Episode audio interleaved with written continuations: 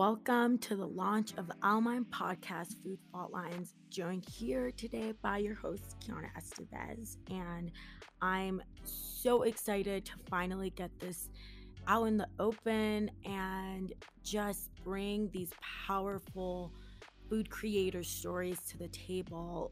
To give a little background on me, I have been in the food and beverage industry for about 10 years now, from amusement parks, baseball stadiums, restaurants, and it wasn't until this last year and a half where the truth of this industry really came to light because it's easy for us to be fooled by what we see on TV, and we just wanted to create a brave space for food lovers and eaters to have conversations on their culture and what their experiences have been. Our first chef is named Benita Gomez.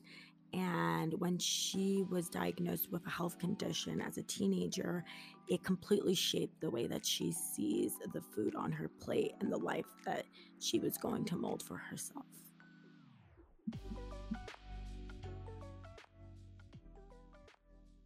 Hello, Benita. I am so happy to have this time to chat with you. So, just to really kick off, feel free to introduce yourself, your first and last name, where you're joining in from, and how you got your first job in the food and beverage space. I am Benita Gomez. I am currently based in Louisville, Kentucky. I have been all over the place, but that's where I'm currently at. I actually have a backstory. So, I actually have celiac disease. I was diagnosed about 15 years ago, really when gluten free and all of that wasn't really a big thing. So it was really difficult to get food to eat on a regular daily basis. Love the culinary industry and that's what really brought me into pursuing it as a career. So I went to Sullivan University here in Louisville, Kentucky. So I went for baking and pastry. After that, I got connected to, I work currently for a chocolate company called Amor de Mona Couverture Special, and we focus primarily on producing, of course, chocolates and confections and pastries for those with allergen restrictions, dietary needs, and things like that. One point after another, everything has just fallen into place to be able to say this is where I am in the industry and there is a purpose and a, a place and all that kind of stuff. So it's still pretty small niche market, but it's starting to grow and there's definitely a growing need mm-hmm. every single day for all of it. For someone who's working in a niche market, how are you connecting with your industry? So that is interesting. So of course, you always want to look at the overall whole of the industry because you have to look at what the trends are and what the motivations and what people are really wanting overall. But in general, a lot of what we do is actually work connecting with physicians and patients directly in that aspect because of how connected generally people are with food allergies or chronic illnesses or whatnot. It's really kind of bounces off one to another because it says, I, this is a need and I found this company, this person that really suits this need. And then they go tell everybody because there's not, like I said, there's not a lot of people doing it quite yet. Overall, right now, like I said, here in Louisville, what we do, um, we have three different physicians that we do work with closely, but then we also work with other companies like the Humane Society and things like that. So that, that does help us a lot with getting the word out because it's not top of mind for a lot of people. That's so interesting. You are the first chef who I speak to who their expansion of networks is with physicians and with yeah, and, and different schools and um things like that. So like daycares and fully isn't always like the per, like you said the normal of just connecting with other chefs and things like that, which is an important part, but definitely connecting with the right people that we really need to connect with. That's where we've kind of gone. And to really like place the importance on the connection and on the mm-hmm. network what technology do you wish you maybe had access to to expand your talents and what you guys are working on? Because it's important to get the word out. The biggest boundary i would say in what we do really is access. We understand that food restrictions food allergies dietary restrictions in general, there's there's not a demographic. Like it it could reach anybody. Um, and so to be able to create a product that is safe, that is good quality, that is what they want, is definitely more expensive than what a lot of people can afford. So being able to create access to those things is our biggest hurdle at the moment because sourcing and getting ingredients and all of those aspects is a lot of work. There's limited possibilities for those types of things. So really our biggest thing is also education, is getting the word out to be able to say that these are boundaries, that these are things that really create a difficulty for people, everyday people to get access to the food that they really need because it's not a matter of producing a product just because somebody wants it to be free of such and such. It's really life or death matter for these people. And that, that's definitely our biggest hurdle at the moment. Mm, that's just like talking my language. Yeah. Just he- healthy food is such a right. And mm-hmm. it's unfortunate that one of the truths is that we live in a place where it can be seen as a privilege.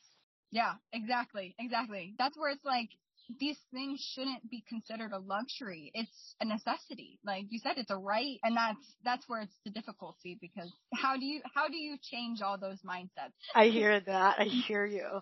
And you mentioned that, you know, the way that this opportunity like fell in your lap, like it was a connection from someone in the past. Can you tell me a little bit about that and just the power? Yeah. So since I, like I said, since I went to culinary school at Sullivan University, um, we had a competition team. So I hopped onto that because why not? Add an extra challenge of things. So I was really fortunate because I had that opportunity that I was connected to the higher ups, the directors and the people in the school. So having those networks and those connections did really play a big role because of course having people that trust and see that you are capable and you are skilled and all of that does have a big advantage because honestly, this industry is hard.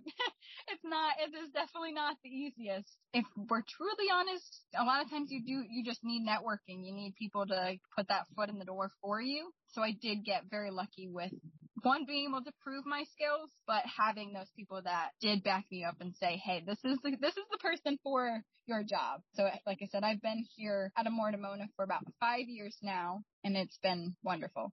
Oh wow, you've been there for five years? Yeah, I know. It's been a long time. That's fantastic. And what other types of food and beverage opportunities are there within your organization?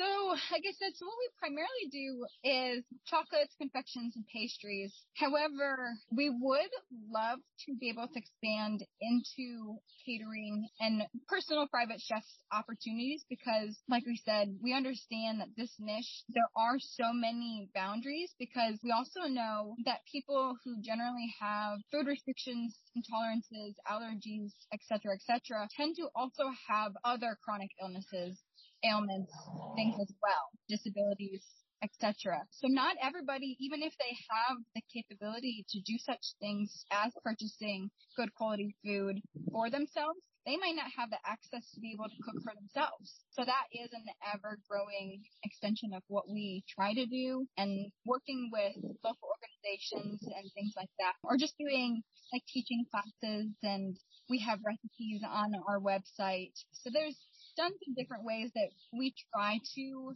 meet those different sore points that people, like I said, ha- struggle to be able to get the access to food that they need because, like I said, if you're if you're not meeting all of those criteria, then there's going to be a downfall somewhere. We are still a pretty small company, so like I said, that does create a challenge as well. But that is something that we are moving towards and constantly have in the back of our mind of how do we not only create a good product, but also create a better everyday life for the people that we are with.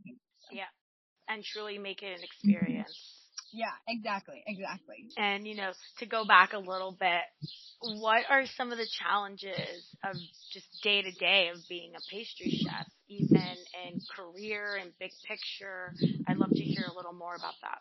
Ooh, I think anybody in the culinary industry would really say just the balance of life because as much as I got into the industry because I knew I needed the access and I knew other people had this need, knowing how much needs to change, I guess, and working very heavily on that aspect, but often neglecting his own personal things.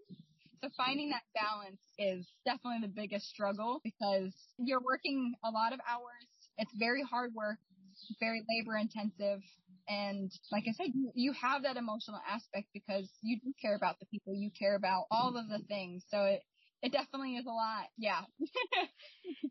I hear you. The, I mean, the, the emotional component is just part of the package because there's just so exactly. much passion to just do what you love.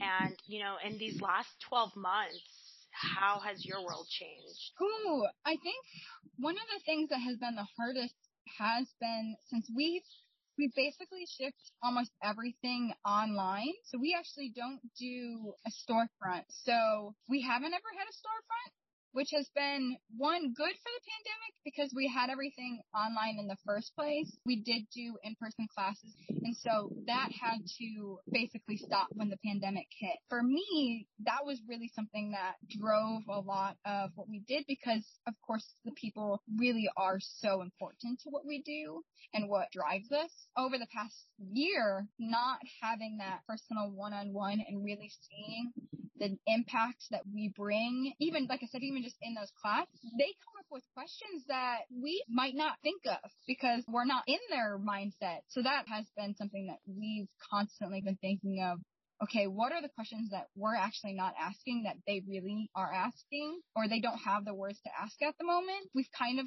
taken a step back in that aspect, but it is hopeful because we know that there is more and more people that are doing different mutual aids and we're like having the amount of people that are doing community gardens, gardens and things. Um, so there is more conversation around all of these topics. So we're hopeful that once we are able to start doing these things again, there's going to be more people who are interested in this type of work and getting connected. I hear that. I hear that. And you mentioned this already. One of the challenges is the work-life balance mm-hmm. especially in these last 12 months because we're drawing so many new boundaries and redefining what they are to us. How has managing that stress impacted you? I think just like anybody else, it definitely has it has been a struggle, but it really is just refocusing and what what is the long-term goal and focusing on the small little steps we can take every single day. This also has challenged me to really take that day to day, make input to self-care and really check in with myself. So that that definitely has been something that I've I started to pick up on because of how easy it is to just be consumed with everything that's going on. I hear mm-hmm. that. And, you know, turnover is so high in this industry. Yeah. So, you know, for someone that's been in a place of employment for five years, I'd love to know what keeps you, what helps making that decision easy. There's a lot of different things. I think for me, what's really keeping me here has just been the underlying motivation for the company. Profit is not the first goal for the company. The main value of the company is the people. It's the community. And so for me, I think that's really one of the key parts when we are coming with ideas or new designs or whatever. That is always at center, no matter what. That has been something that I haven't seen in a lot of places. I have very much connected and appreciated all of that. Mm. And, you know, to be able to connect and grow those relationships for such a long time, that brings even more meaning to the table. And, you know, I'd love to know, are you still in touch with any of your former classmates? Because you're still in your first, you're still in your, you know, technically you're still in your first job post grad. Yeah, I definitely, now they're all over the place. They scattered all across the country. I actually have a few friends that are over in Europe as well. They're everywhere. It's really awesome to connect with them or even when I'm doing like recipe development because what we do is such a niche market. There's not recipes online to be able to just copy off of and or change or whatever. So everything really is made new all the time. So it's so fun to just connect with all the other chefs and be able to say, okay, I did this recipe. This is what happened. I don't really know what's going on. What are your thoughts? And so it's always a fun challenge because a lot of times they're like, I don't know either, but we can see and test and this is my guess. So it is really fun in that aspect because like I said, that also encourages them to think outside the box. Most people are n- not thinking about, okay, well, let's think of all of the ways we can replace egg in so and so product to make this end result because there's not one single replacement for an egg. There's so many different components, but it, it is really fun. And even just like I said, friends in Europe, they play around with a different ingredient. I'm like, what is that? Tell me all about it. It's very unique to be able to have those connections and then be able to have them all over the place so that I can see the differences and how they're working in the industry and all that kind of stuff. Yeah, the only egg white substitutes that I've used before is with chickpeas, which yeah. really which is a really interesting innovation and you really bring up a cool point that it's not just our networks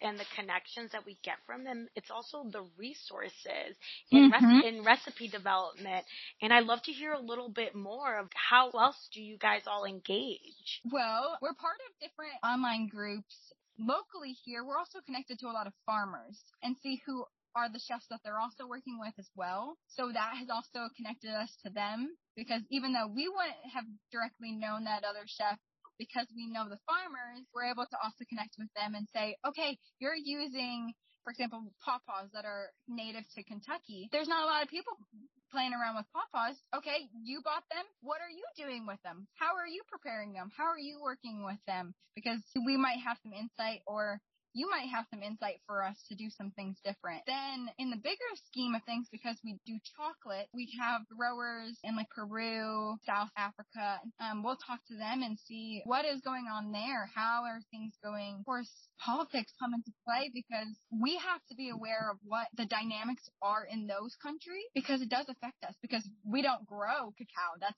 that's not, not something that's possible.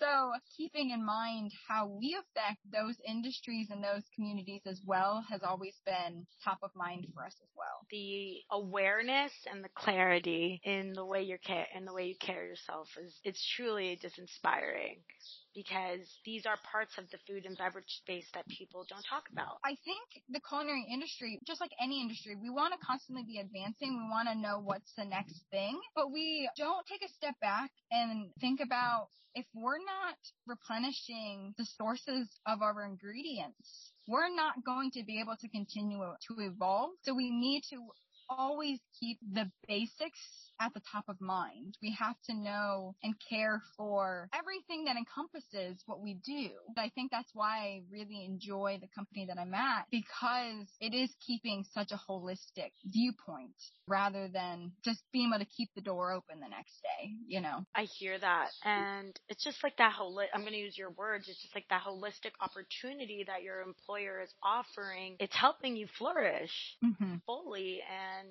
from a place of innovation, what are some things that you think this industry could do to better help our chefs? There's a lot of things, a lot of things. That's a tricky situation because I think it is our food system here in the United States is so complex and there's such little access for so many people to be able to do the hard work that it takes to be able to even source locally. That is a huge privilege that we have that I know not everybody can do. I think there's, like I said, a lot of education just on the public standpoint around food that needs to happen, but I think also the conversation around just service industry workers in the first place of how undervalued we are because everybody really appreciates a good meal, but they don't understand the work that goes into it. As a chef, it's very difficult to continue to be resilient in the industry because you are so undervalued. When somebody goes into the industry and cares so much about other people and community as a whole and they're depleted, how do we continue going on? And I think that raises the question of why the industry also has such a high suicide rate and mental illness and addiction and all of the things because it's so inherent to the industry and how we're perceived. And I don't think it's just a culinary industry thing. Like I said, I think it's just any service job as a whole. But I think even the topic of like tipping and how the front of the house and the back of the house are constantly at war with one another rather than having the whole establishment together, that creates a divide and that doesn't motivate people to go into the back of the kitchen. If you can make three times more for half the amount of hours front of the house, why would you do the harder work in some circumstances? I've done front of the house work. That is hard work too. Put it out there. But like I said, the chefs generally, they're not seen. They don't connect with the people. They don't get to see the smiling faces. There's a lot of work that needs to be done, but I think what you're doing of connecting with people and um, having these conversations is really what needs to be started. But I think that also goes to the individual as well because of the imbalance that we generally have in a day to day life. We also don't talk about the struggles that we're going through with other people because we don't have those relationships. So I think that would also be a really important part as an, the chef to be able to reach out and connect with other people. And I understand that that's also a difficult thing because people are working 80 hours a week. Mm-hmm. Like that's not an abnormal thing. So how are you going to go and have all those relationships? It's a difficult thing. If you have an ideas of how to do that, put them out there. But yeah, there's, like I said, that's just a few off the top of my head of the big challenges that are there? First off, it's pretty mind blowing that there are people who don't know that chefs don't take home tips. That is, yeah. or front of front of front of house employees. So I'll give you that one. That one always blows my mind. And to the addiction, to the lack of mental health, all of that again, and why I really think it goes deeper in the food and beverage space is that we haven't had innovation for the employee. Mm-hmm. Right now, all of these investments are being placed into, you know, contactless delivery, contactless payments, yeah. bot drone delivery. This is all to create a more convenient experience. However, someone has to come into the kitchen and make the food.